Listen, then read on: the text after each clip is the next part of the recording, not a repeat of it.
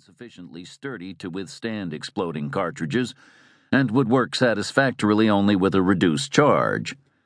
But such a reduction in powder load detracted from both the velocity and power of penetration.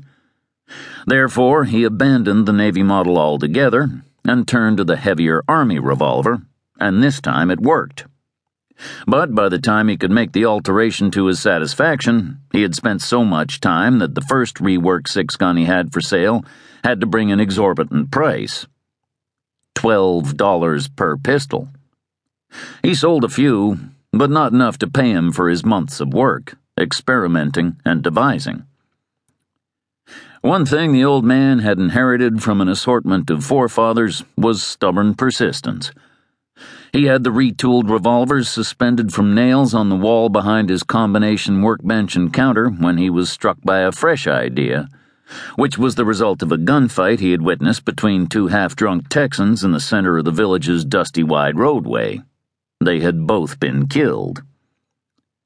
George had been sitting in front of his shop in summer shade and had seen the fight from a distance of no more than perhaps 200 feet. As near as the old man could discern, both Texans had drawn simultaneously. It hadn't been the killings that held his attention. It had been that both men were competent with six guns. They had been so evenly matched, so fast and accurate, that both gunshots had sounded almost simultaneously. That same night, he stuffed his pipe, sat on the rickety chair behind his combination counter and workbench, fired up a fragrant cloud of shag, and gazed steadily at one of his retooled guns on the wall. Gunfights, while not commonplace, were not noticeably rare either. It helped if the fighters had stiffened their resolve at O'Malley's saloon in Gringo Town. It was late when the lame old man bedded down in his boar's nest lean to, hours later than he usually retired, and the following morning he was up before sunrise. After a breakfast of stirabout that had been in the same pot on the stove for several days and was beginning to smell sour, the old man limped out front, found a pencil, took some brown wrapping paper, set a lighted candle close, and went to work. There was nothing wrong with his idea. The more he sketched, the more enthused he became. Handguns were for killing. Ordinarily, they lacked the range for hunting, and were not to be relied upon for aiming.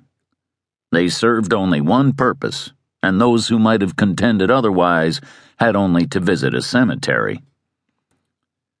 The old man was still sketching, erasing, and resketching hours after sunrise. He had forgotten to unlock the roadway door. A large gloved fist made the entire front wall rattle, and the startled old man swung his good leg first, then his other leg, and went to open the door. The man in the opening was not only thickly massive and muscular, but had hooded, very dark eyes and a bloodless slit of a mouth. His name was Austin Gorman. He was the town marshal of Pueblo Juarez, a man capable of handling trouble with weapons or fists an individual who had detractors, but the kind of man towns and villages on the South Desert needed because the entire territory for hundreds of miles had renegades and outlaws from both sides of the border. The old man limped aside for the lawman to enter.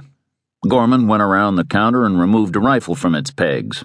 He did this without speaking, but when he placed the weapon on the counter, he said, How much? The old man eyed the rifle. He had put in a new firing pin and had replaced a rusty spring. Fifty cents, he told the large man, who put a silver coin atop the counter and left. The old man filled a pipe and lighted it. There was one roadway window through which he watched Marshal Gorman growl and gesture with the rifle for a pair of wood gatherers with their laden burros to go to the side of the road, not the center. There was no traffic.